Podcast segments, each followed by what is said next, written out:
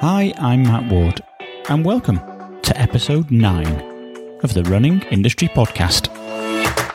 So, if as a company you want to make sure that you extend your customer base, the best thing you can do is hire people different from you because they will they will teach you something that you might not know yet. And I think with you know like teams that might be very male dominated, having a woman in that team and listening to that woman might mean that they will learn something that they didn't know before.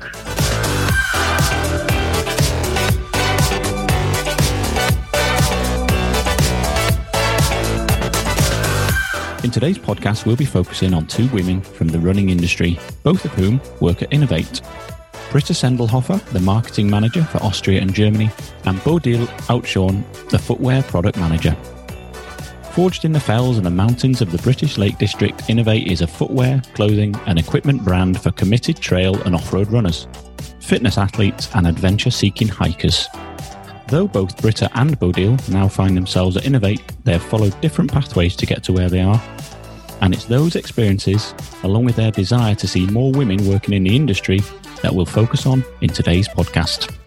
I think we're definitely moving in the right um, direction, especially because everybody wants to share of that women's market. For me, the blank canvas is a great starting point because we need more visibility of women, especially sort of in performance. We've also got some amazing female athletes within Inov-8, so I'm not saying we're not doing that already with Nikki Spinks, Sarah McCormack, Jasmin Paris, and now Sabrina Pace Humphreys, who sort of uh, co-founded Black Trail Runners. We've got those women in there. We just need to make them visible.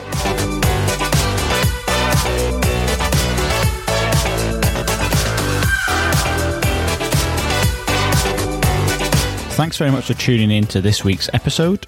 You can follow us on social media at Run Industry and remember to subscribe wherever you get your podcasts. For now, though, on with the show as I speak to this week's guests, Britta Sendelhofer and Bodil Oudshoorn. Thank you very much for joining me, Britta and Bodil. Good to speak to you, Matt. And um, I should add that um, you're both sat in the same um, office or showroom at Inov-8 HQ. Is that right? That's correct, yes. Yes, we are in Staveley today. Fantastic state. How's it up in Staveley? It is a sunny day in the Lake District, which is always very rare. It, I was going to say, yeah, because it's uh, it's been a little bit uh, gloomy and damp down here in Wales where I am, but we're both in the mountains, so or in the in the nice parts of the country, so we should be happy for that, I think. Obviously, today we've got both of you on the uh, on the call. We'll have some um, questions, obviously, that go out to both of you. But I'm going to start with Britta, if I can. Britta, warm welcome. Can you start off by telling us a little bit about your location, your home life, and how you keep fit these days, and how it's been for you in this interesting year of 2020? Um, hi, Matt, and thanks for having us on the podcast. Like Inov-8, I'm based in the Lake District. I came here now 30 years ago, almost almost to the month from Austria. So you can say rather than forged in the in the in the Lake District, I was forged in the in the Alps. Um, I love the Lake District, so I came here, and it's it's it's now my home. It was meant to be a year out after after my equivalent of the A levels, and I ended up staying. So just love the freedom and, and, and the countryside. Um, I don't do as much running as I used to. I had an injury in 2010, which I never quite recovered from. So I now run when I feel like it, rather having that obsession of having to run twice a day but I do a lot of walking, a lot of hiking. I've got three border collies and do a little bit of shepherding. So mm-hmm. I'm out in the hills and on, on the on the fells a lot with them. And 2020 has been interesting, as I, as I mentioned. Um, how have you how have you adapted to it? Shall we say? 2020 for me went off to quite a bad start with Brexit, obviously, sort of as a European citizen, that sort of didn't wasn't wasn't the best start for me. That was a bit of a negative with UK signing the withdrawal agreement.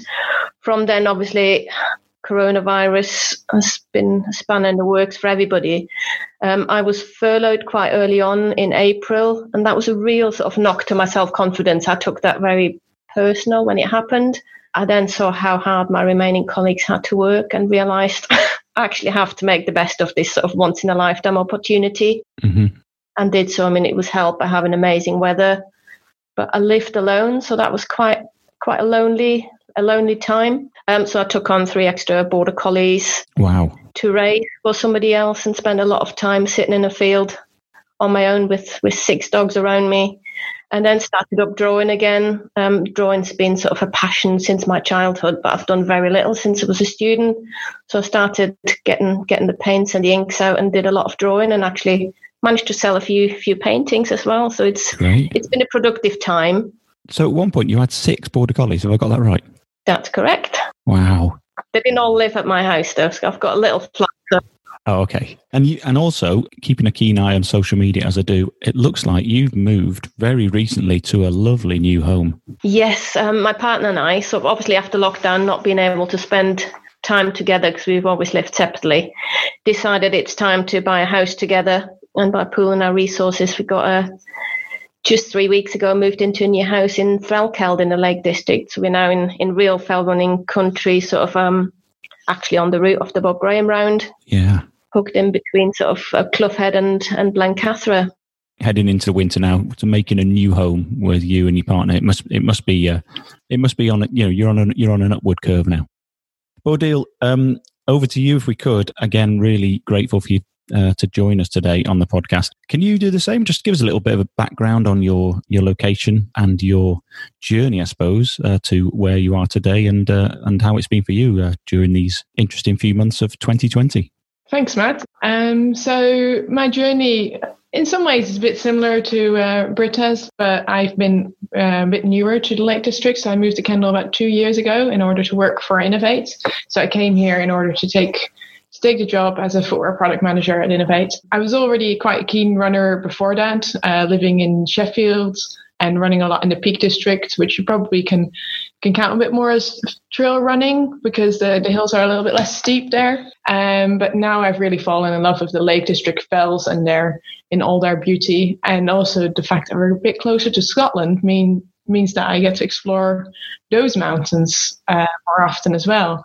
So 2020 started off actually for me really well. I um, was running across the Balkans last Christmas holidays. So I started in Albania and then ran across Macedonia to northern Greece with a friend. And that was like one of the things that I loved doing most of us. So nice, um, long, adventure filled uh, running holidays. It gave me, yeah, a very odd start to 2020, which was then subsequently followed by a lot of sitting at home, I guess. Britta was saying there that she was furloughed as coronavirus kicked in. Were you uh, furloughed as well? Um, I was furloughed as well because one of the other people in my team um, works from the US, so he couldn't be furloughed. The same thing as Britta, you know, like it's really hard.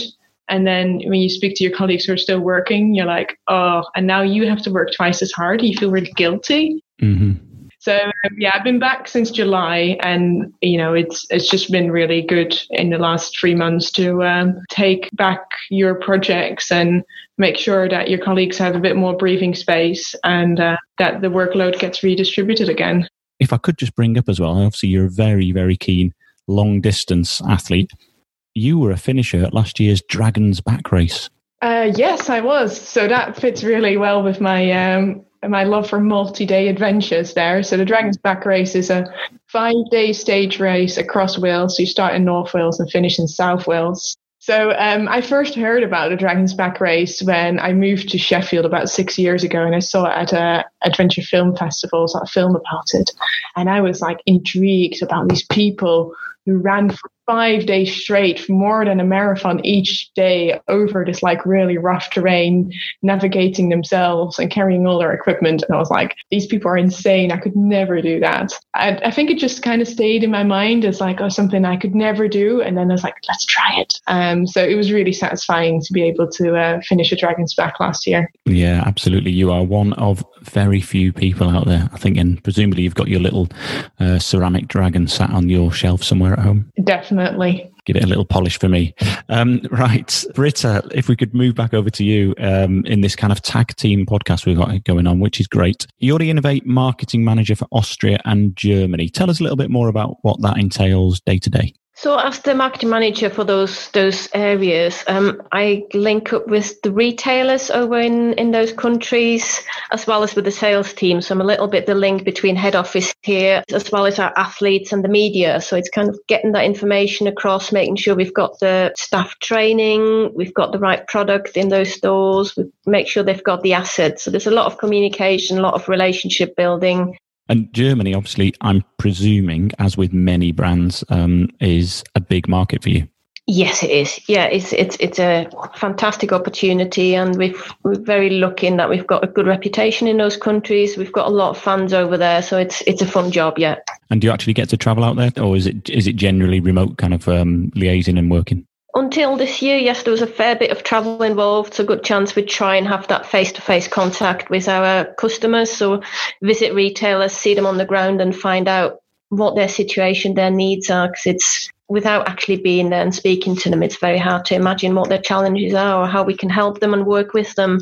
Your background prior to uh, your work at uh, Inov-8, well, I would think has been uh, perfectly suited to it. Um, you've been involved in the running and fell running um, uh, community and journalism for a few years prior to joining Inov-8. Tell us a little bit about that journey. I've been in the running industry now for some 20 years. I started in the early 2000s with a website called willrunner.com where I was more of the designer, but that was one of the first of running communities with an online forum and bringing together training advice and kit advice. So that was a really interesting learning experience. Again, a small team being involved in it. From there was art director on British Runner magazine, magazine that no longer exists, but that again was a small team who bought the magazine, and I did graphic design and production, Athletics Weekly, um, the magazine for the British Milers Club, and then moved into um, design and production as well as the editorship of the Fell Runner magazine in 2007, I think it was. That's an interesting um, one, isn't it? Because the Fell Runner magazine obviously is something that's ingrained in that in the fell running community, and certainly that must have been a very interesting part of your uh, career. Yeah, and it was very much a drop into the deep end. Till then, I've always been sort of involved in design and production. I think there was an editor who was leaving, and I just sent an email out saying, "Listen, if you need any help to get this this issue out, then I'll happily help with design." And they said, "Oh, that sounds like a volunteer for the editorship." And very shortly thereafter, I was the editor and was the editor for the next 20, 20 issues. And obviously, that's quite a, an interesting community. I would have thought that having your background and obviously living in the lakes, that was probably a nice uh, taste of what you were coming into working at one of the most prominent brands in fell running. Yeah, certainly. It sort of the, I think that knowledge of content, managing content, knowing fell running community really well, plus being a native German speaker, all helped sort of to, to get me the role. I would have thought, with you being the um, marketing manager for Austria and Germany, I would have expected that you know your your background and your rich kind of background in journalism would be a help in different areas at Inov-8 as well. Yes, that's correct. Maybe a small team at Inov-8, so nobody just works in their role and is blinkered to everything else. So you get drawn into all sorts of um, projects, and your opinion is heard on on on a variety of issues. So from meetings about new categories moving into the outdoor market, or planning of big campaigns, big launch campaigns. I'm certainly involved in in a lot of that. Especially so being one of the females in the team, it's quite nice that your your opinion is quite often listened to or at least asked for. Bodil, if we can come over to you, you're very much based in the product side of things at Inov-8. Um, talk us through your role and your responsibilities. So, um, as a footwear product manager, um, I actually work on the whole footwear cycle from the initial idea to the design, the development, what kind of um, future shoes and innovations we will do in general, and then also then testing uh, the shoes, making sure that all of the lab tests and the field tests are passed before going into production. At which point, I usually hand over to marketing and help them with uh, the new facts about the shoe. So making sure that their marketing campaigns are basically factually accurate, and then they make sure that it sounds good too. What I really like about it is that it's a really varied role. So I actually come come along to lots of the events uh, where I help out on our stall so that I get to listen and speak to um, our customers and speak to people who use our product and hear kind of the challenges that they're facing and what they want from a shoe. And that re- then helps me think of innovative solutions to, the, to those problems or uh, issues. Um, and we can then implement that again into our uh, footwear range. You must have equally just talked to Britta there about the inability, should we say, to get out there and um, and see the customers, see the industry, visit people.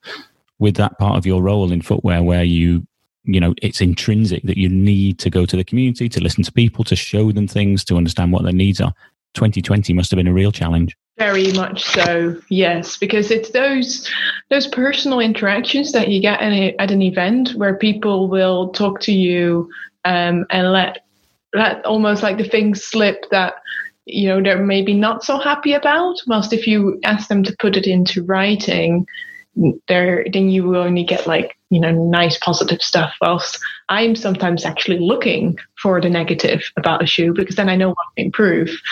Um, so yes we had a lot of events planned that i was going to go to. For example the utmb was one of those events that i would normally um, come along to and then get a really large range of people from lots of different countries as well um, that i get to speak to um, and that's that's a challenge I would have thought that you you'll both be working with athletes that Inov-8 work with and ambassadors. Um, I've been having quite a busy year nonetheless, haven't they? People like, you know, Damo Hall, they've been having to go at these FKTs this year, haven't they? Um, what are your thoughts on that? Oh, it's great. I love FKTs. As a long distance runner, I've always find them this like this tiny little niche that no one really seems to care too much about. And suddenly it's all over in the spotlight. Um, so Damian is one of the athletes that I know quite well on a personal level. And what, what is great still, even during the pandemic, I can just give him a call and he can tell me exactly what he wants to see in a future product. And we've been well prepared for the pandemic. So even though I, you know, he's not here in the Lake District visiting our headquarters, um, we can still um, just talk over the phone in that case. And I've been doing that quite a lot lately. And just for those listeners, FKT means fastest known time. Just in case you're thinking we're talking some gobbledygook, it's when somebody maybe has a go at, for instance, a Bob Graham round or um, the Pennine Way or even somewhere just around a bit close to home. So fastest known times. Anyway, they're really interesting. But you've been with Inov-8 for a couple of years now. How did you get into kind of the product engineering and uh, and that side of things? And what was your background before coming into Inov-8? So before coming to Inov-8, I actually was in academia at the university. So I did a PhD in sports engineering, where I specifically looked at the injury risk of studded footwear, which is quite relevant to uh, Inov-8 in the end because I'm working in footwear and we are quite known for our studded footwear. When moving into industry, which is what you call uh, being at company, I was able to take all of that research and analytical skills from my PhD and then implement it into the real world, which is quite a shock, really, because the pace at industry is so different from academia. You know, at a university, it's quite normal to have a project running for two or three years and then get the answer to one question. Whilst if I need the answer to a question, I usually need it yesterday uh, whilst at a company. I find it really exciting though because it's that higher pace. I think it suits me. I want to see the um, the solutions to these problems actually being implemented into the footwear that then goes onto people's feet. It brings me a lot of joy to see some of the projects I worked on two years ago now in the market on people's uh, feet and they're running fastest known times in them, like Damian. Yeah, that side of things must be really satisfying because obviously producing a shoe is you know something that's great when you can actually have some input into how it looks and the aesthetics and all the rest of it. But if you're coming also from the side where you're looking at the whole dynamics of the foot, how it actually adapts, and all those you know many many many bones and metatarsals and everything. If you're doing that, it must make it even more satisfying when somebody puts a shoe on and goes, "This feels great." Yes, exactly. And I think some of the innovations that we've got coming in um, in the next year, I've really been uh, working on. You know, the 26 different bones, 34 joints. How do they work? Where does the adaptability come from? Where what do people find comfortable?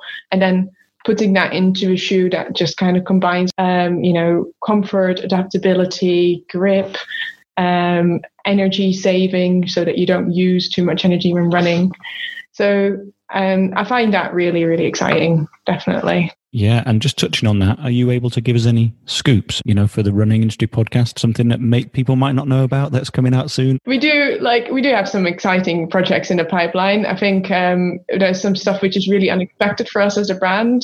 I can tell you that we will probably be looking at expanding the use of graphene since it's a really great material for us to use and we found that it's so durable and it doesn't add to the weight of the shoe whilst normally if you want to increase the durability, you're usually going to make a heavier shoe, and a heavier shoe means that it's less energy efficient.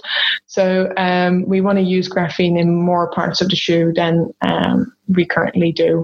And that's about as much as I'm going to tell you. That's all right. Sounds interesting. I'm sure it'll all come to light in the next um, year or so. I've also picked up within that that you are a doctor, therefore, if you did a PhD. Yes, so a doctor, not in a medical sense, but in the in the scientific sense. So I did my PhD in sports engineering, which is kind of like a geeky crossover between engineering and sport. And it's a really, really great community be, to be involved with. Almost all of the running shoes that you will um, will wear or see on the market will have some sort of sports engineering in it. So basically, it's looking at your um, gear, analyzing it, measuring it, and making uh, changes based on on this analysis. It's anything about like how much impact do you have as a runner? How does it then dampen? How much energy does your midsole return to you? How much grip is the outsole giving to you? Um, what type of terrain? That's that can all fall under uh, engineering. Sounds absolutely fascinating, and um, and I know that that's going to be obviously a big drive for many brands throughout the world over the next decade or so. Just touching on that, quite a few of the brands around the world are now looking very seriously and closely at what I will umbrella as sustainability within the running uh, industry and especially when it comes to products and manufacturing and so forth. But you're heading up a sustainability drive for the brand in the next three or four years. Yes, that's true. So um, when the brand started about 17 years ago, sustainability was already at the forefront of uh, the CEO's mind, but maybe, but mainly just because it was the right thing to do. Um, so he always wanted to use as minimal ink as possible and to make sure that we paid our um, factory workers a fair living wage, etc. So I've been now tasked to like kind of formalize this um, into a sustainability uh, working group and to make sure that we push more on the innovation side in sustainability. So not just do the things that you know uh, we're already doing and may, might be a little bit easier, but also to be more ambitious and to make sure that we um, we make leaps rather than small small changes. I've been working with some external consultants on this, um, and also with our um, you know ambassador athlete Damian Hall, who's quite famous for being a real advocate on reducing carbon, reducing litter. You know, I find it really works really well to talk to Damian and see what he wants to see from a brand like us and base our strategy around that. I saw yesterday, I think, on um, social media that Damian has joined in with a few other athletes in the running world where they're looking to, to reduce, let's say, carbon impact and so on and so forth within the uh, the running industry. And uh, Kilian Jornet, obviously from the Salomon brand, he also um, is joining forces with that as well. And I was talking to Mike Ambrose from um, the footwear team at Salomon a couple of weeks ago, and Mike was saying that that is obviously something that's very important to that brand. And I think just overall, when we think about the hills, the mountains, brands within the trail industry and the mountain industry and the outdoor sector, it's probably even more important for us, isn't it, in that respect, to be, you know, pardon the pun, trailblazing in sustainability.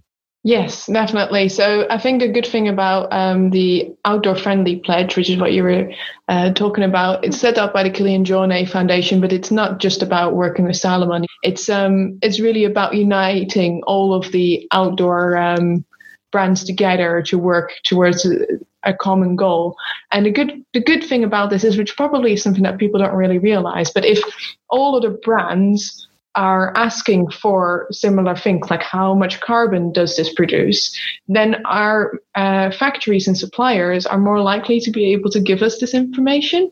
We need to be all pushing in the same direction because otherwise the um, the smaller brands won't have enough leverage almost to make changes. If every brand is asking for uh, better ways to dye and less pollution and solar panels on the roofs of factories, it's much more likely to happen. I think it's great and well done to you and everybody, obviously, within the industry um, working on that. I think it's important for a industry, should we say, that is typically, you know, with people kind of using shoes for a few hundred miles and throwing them in the bin. I think the more that we can think about the manufacturing process as well and the way that we actually pull things together before they arrive on a runner's foot, I think that's even better. So, congratulations on that. You're listening to the Running Industry Podcast with Britta and Bodil from Inov-8. I'd also like to take this chance to point you in the direction of our Patreon page. So if you want to help us along the way, we'd be really grateful of any support via Patreon. Links are in the show notes and on the website at runningindustrypodcast.com. Reviews and ratings also help the podcast, so it would be amazing if you could give us a little review or a rating. And of course, make sure that you subscribe to the show wherever you get your podcasts. Britta, you've been in the industry for a number of years, as we've uh, discovered, and as the editor of the Fell Runner. Have you seen changes in that time um, with particular reference to females in particular roles within the running industry? Yeah, I think certainly the trail running or the fell running community has always had some very strong characters, male and female, been given opportunities.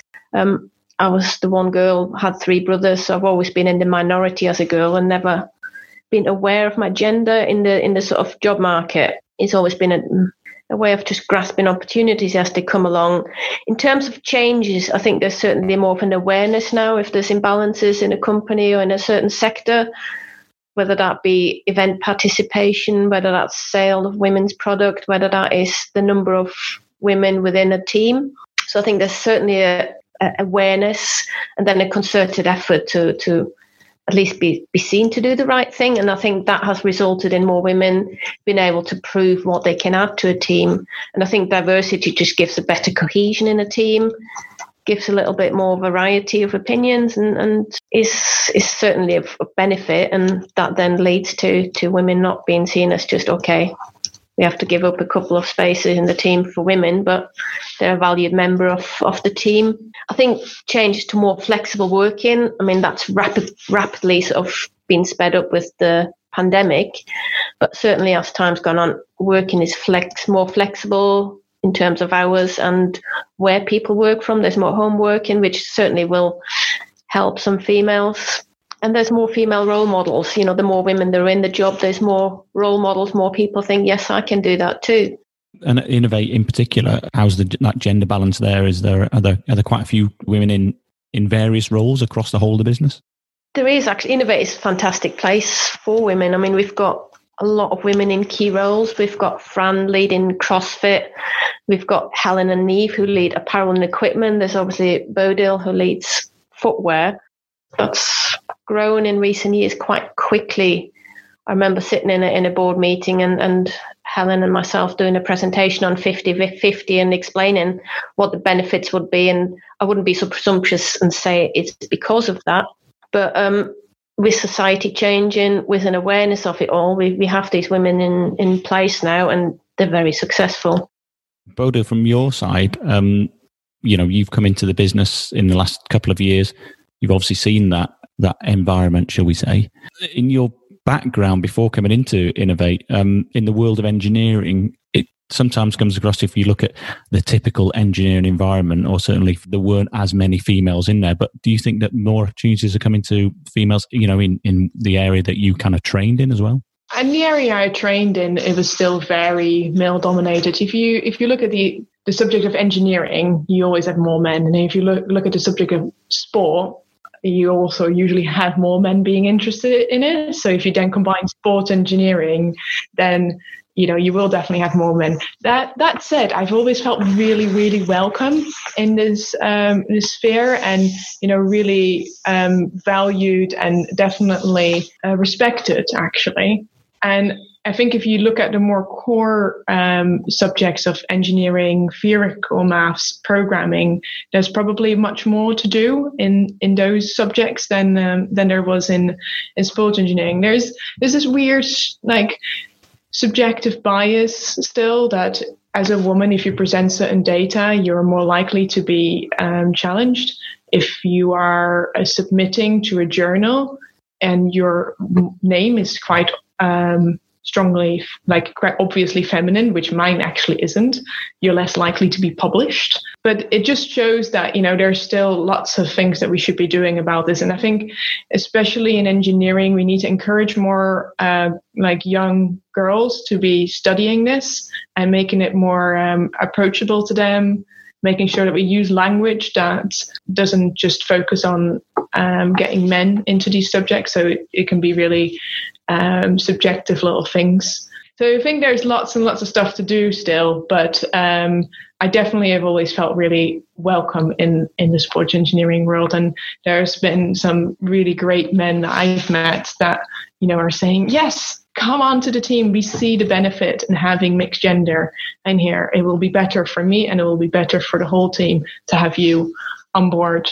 Absolutely. And would you say that within the running industry as well, um, do you think that the running industry has more scope and opportunities for women in that respect? If you look at a running industry like what what Britta was saying, it's like there's definitely plenty of women working in it. But if you look at the management, then so I've been lucky enough to visit Nike headquarters, Adidas headquarters, etc plenty and plenty of women working there, but they don't break through the glass ceiling really. If you then look at the decision makers, so who are the CEOs, who are the managers of marketing, who are the managers of product, they are almost always, I would, I would dare to say 90% up male.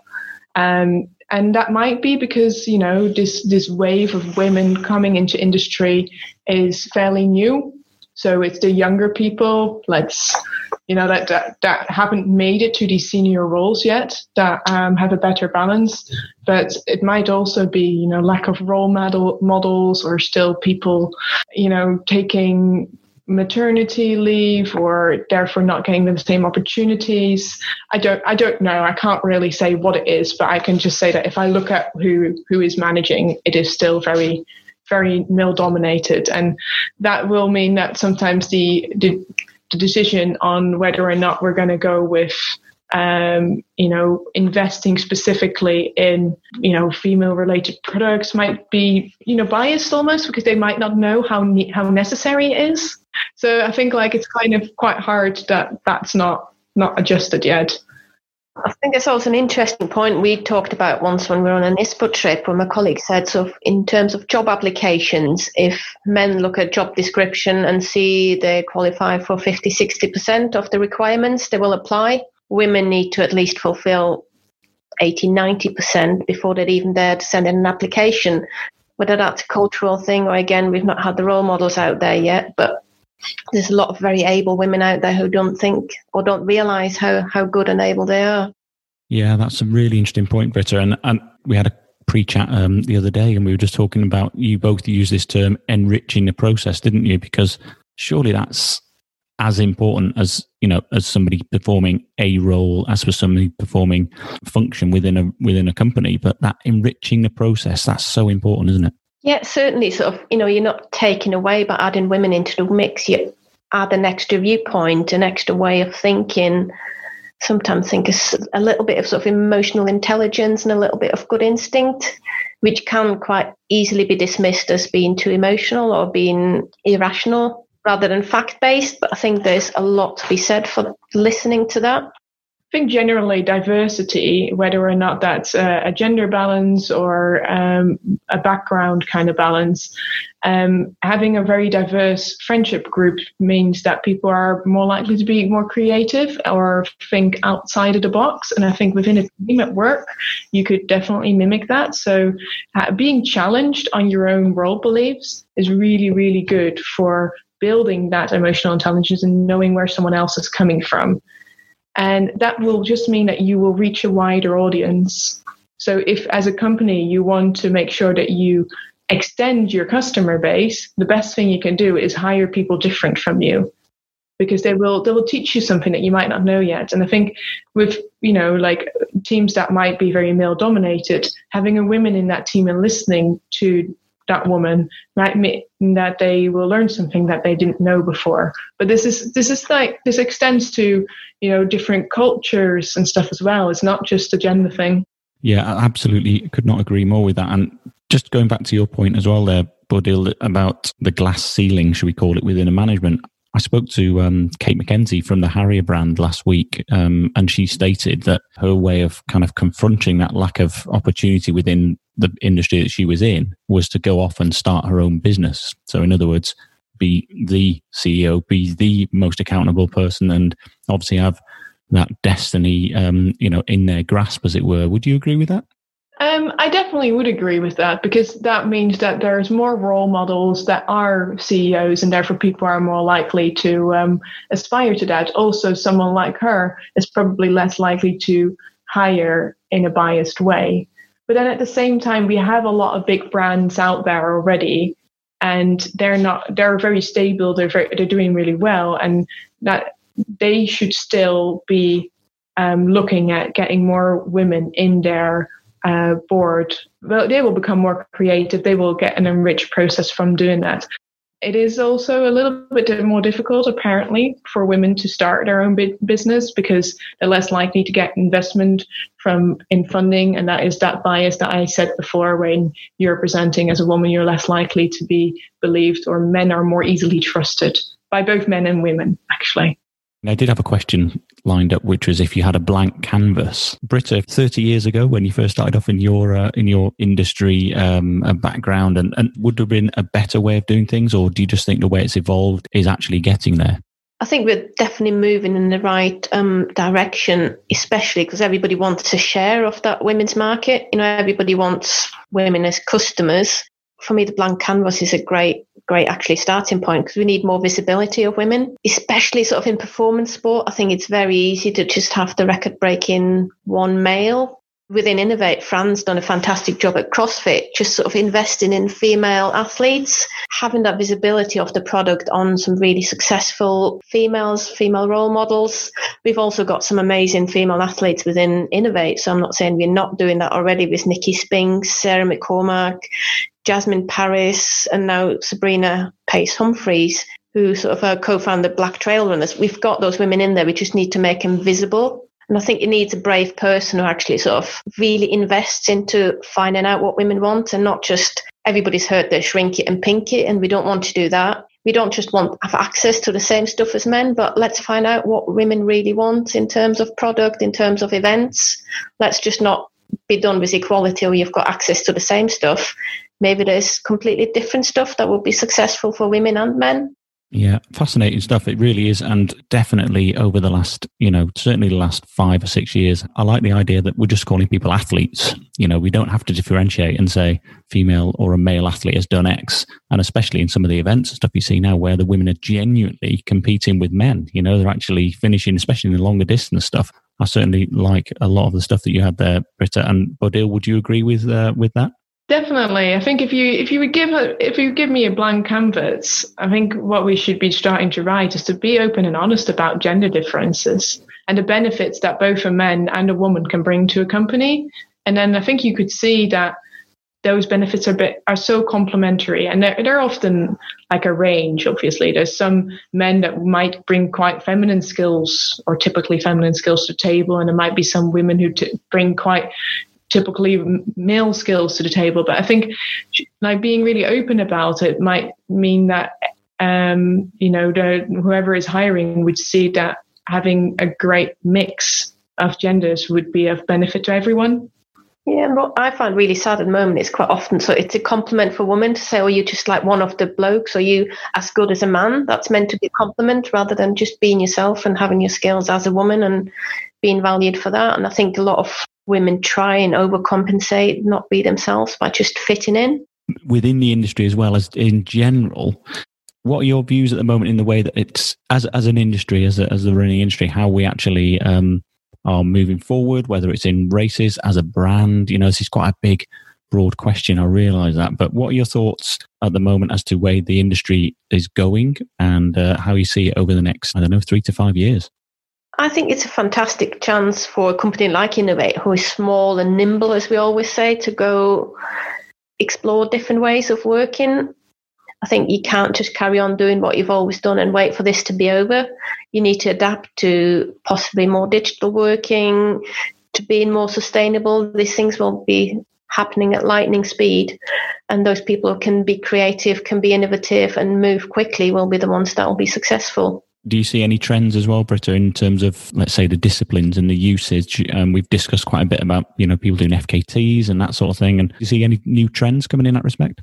I think much wider, there's a bigger awareness now of the health benefits of exercise. So just away from people who consider themselves athletes, everybody's realizing that time outside and exercise and how important it is. And I think the market has suddenly grown exponentially because a lot more people will be wanting those trainers, those hiking boots in order to get outside. Yeah, and do you see, you know, certainly your background as well, Britta, with you know races and working at um, Lakeland Trails and so forth. You know, I've asked this question to a few people. Do you see that the the race um, landscape will be as it was, and people will just be going straight back to racing, or do you think there'll be some nuances and slight changes there? I think the fell running world in particular is is desperate for just those small low key events to go go happen again. But there's also a lot more sort of staggered starts, measured courses where you can go off and do it in your own time, and FKTs. Certainly now people set some new markers. There'll be an increased awareness and an increased hunger to to break those barriers again it'll be definitely interesting to see. And um, obviously, as you say, within the fell running community and those just simple races where people just turn up, you know, they put their number on, they race as hard as they can, and then have a cup of tea and a chin wag afterwards, and off they go home. All those things have been so badly missed, I think, over in the last year or so. Bodil, from your point of view, you've come into the industry reasonably uh, recently. How do you see things over the next, or how do you like to see see things developing over the next five years or so? So I think what a trend that we've been seeing for a number of years now, if you look at what was the participation in running in 1970 versus now, I had like a nice little statistics dig, like digging out for a while, was that um, back then the number of participants in, for example, marathon was a lot lower, and now it's a lot higher. However, the average finishing time has gone down, uh, has gone up uh, despite the advancement in you know shoes and all that sort of thing. So what you can kind of read from that is that there is that sport is, and running is becoming more of a, a mass participation thing. They're even doing races, there's more and more people who will be there not for the competitive side, but for setting themselves their own goals and um, becoming fit. And I think that's that trend is going to continue, especially with COVID. Uh, I think it's rang home to a lot of people how important being outside and exercising is for their own mental health and their own physical health.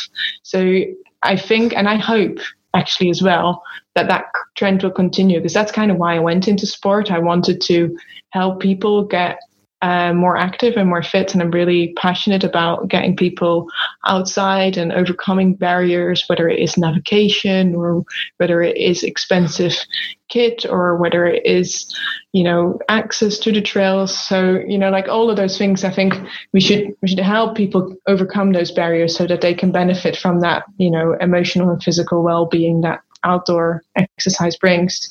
And the other thing that I expect will happen, and, and again also hope, is that sustainability will grow more and more important as people start to become more aware of climate change and the effects it's having on our daily lives. Being from the Netherlands, I think I've grown up with this sort of knowledge that if we get too much carbon in our atmosphere, we will flood. I grew up five meters below sea level. So, you know, we were in a high risk area. So brands will get scrutinized more and more about what, what they're doing about um, climate change and what they're doing about waste um, and plastic, etc. Um, I'm aware that time's clicking on as well, and you're both two very busy people that Inov-8. What we normally do on the podcast is we finish off with some, let's call them the quick fires, but obviously you can expand on the answers as much as you like. Start with you, Britta. What do you see as your greatest business achievement to date? That's actually really difficult, and I think it's not one single thing I've done. It's sort of the breadth of roles I've just given a given a go, and that sort of overview and the contacts I made through that. So really nice overview of different parts of the industry, together with some really amazing contacts in all different varieties, from athlete to editors to people at brands. That sort of communication and I think that's my biggest achievement because I feel like I get a good overview and I know a lot of people, and that really helps in in what I do. Yeah, your network is vast. There's a, I speak to a lot of people within the industry, and almost everybody knows you, Britta. in a very nice way. Don't worry. Good, That's good, good. It's not not notoriety. And where would you see yourself in five years, Britta? Where would you like to be?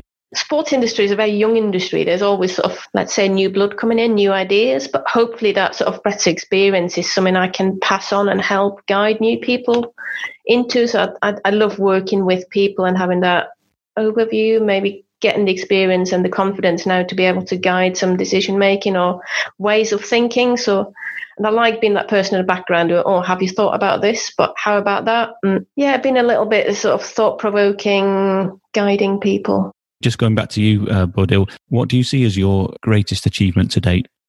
Um, probably uh, the fact that we added a uh, we submitted a patent application which I've worked on. So that's like you know being Inov-8, uh, being at Inov-8, and the product manager. I really really enjoy working on innovative projects, and patents are like really big things. So I think like the, the patent application for me was definitely a really good achievement.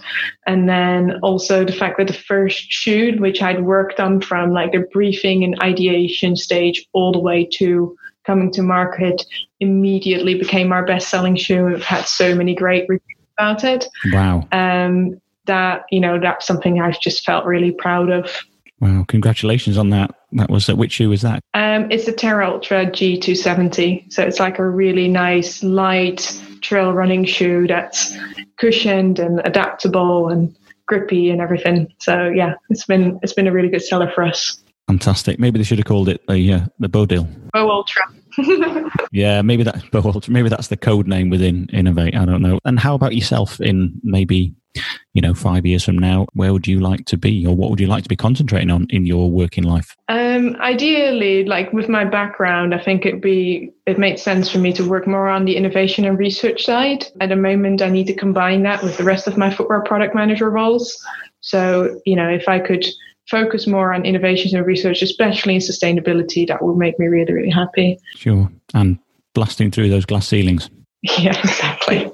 Just a final question to both of you. Britta, tell us something about Britta Sendlhofer that people wouldn't know. Um, I was involved in the very early stages of website design, and I once, with one colleague, just the two of us, designed a website for the London Marathon. Wow! So that was the London Marathon website at the time, and I also designed a website for the Brownlee brothers. Did you really? Along with various other triathletes at the time, yes. IT support Britta. Yeah, London Marathon website. In those days, we built it all by hand, and well, I can imagine. a lot less complicated than they are now. Was there any clip art on the first London Marathon website, Britta? That's the question. No. I've learned graphic design. Clip art's never been something I've been very fond of. I can imagine. I know loads of graphic designers. Clip art is not their friend, should we say? That's fascinating, though. And the Brownlee brothers as well. They've um, they've gone on to big and bad things, haven't they? They've, they've done amazingly well. Yeah, and also started off in the in the fell running world. I mean, there's some amazing pictures of those in Yorkshire racing on the fells covered in mud. So yeah, I think, and also I think Alistair was racing at the Helvellyn Triathlon not too long ago. Bodil, question to you: Tell us something about Bodil Oudshoorn that people might not know. Uh, I think something that people don't expect is um, that I really, as a kid growing up, I didn't like walking or running at all because now I run really long distances and, you know, I do these like big races and this and that, that you need to have been a natural athlete in order to get there. And it, I was probably about the opposite. I was pretty lazy, really. Um, I didn't like walking. My parents had to drag me out and promise me ice cream for, for me to actually come. so, um, yeah, how times have changed. My dad still likes rubbing it in. that he had to carry me quite often because I refused to walk. I just sat on the on the trail and just didn't go anywhere anymore. I don't think that's unusual. Well, at least like I, I want to kind of say to people, there's hope for you. If you were that kid, you can still become an ultra runner, no problem. Yeah, great. And obviously coming from the Netherlands as well, um, one of the flattest places in the world to the Lake District, slightly different terrain. So presumably you have to you have to find your mountain legs. Definitely. I still really like uphills, um, even though they're hard work. But when you see me run downhill, you know, you you you don't really want to look at it. It's not pretty. But then when I have some of my Dutch friends come over, they really, really struggle just walking downhill and I'm like, oh, okay, I have learned something in in the last seven years uh, in the UK. But it just doesn't come natural to you if you've grown up like always walking flat and on tarmac. You know, it's it's a real skill to be able to run on trails downhill. Yeah, I know some a lot of trail runners and fell runners, and I'll call them functional going down a hill. So uh, I'm sure that you get there. And if you've done the Dragon's Back, come on, you must be able to go down a hill. Yeah, there was some bum sliding involved, I think. Well, do you know what? I've had a really good time talking to you both, um, Bodil and Britta. Absolutely fascinating. Um, both of your backgrounds slightly different, but you're going in the right direction in terms of your careers at the Inov-8 brand, which is doing great things um, within the running industry. I'm really grateful talking to you, and it's been absolutely fascinating. Thank you very much, both of you. Thank you very much for having us, Matt. Thank you. Well, what can I say? Once again, I've been humbled by our fantastic guests on the Running Industry Podcast. A massive thanks to Bodil Oudshoorn and to Britta Sendlhofer, two women doing a great job in the running industry.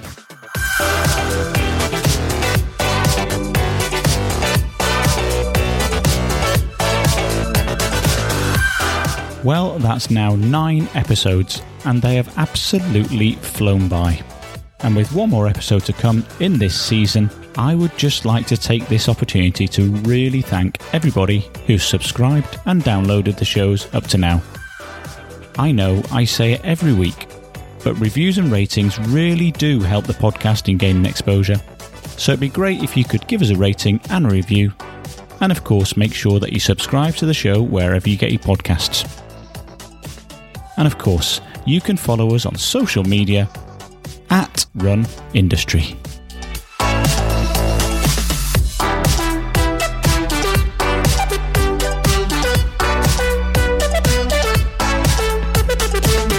So, a quick mention again that we'd be really grateful for any support via Patreon.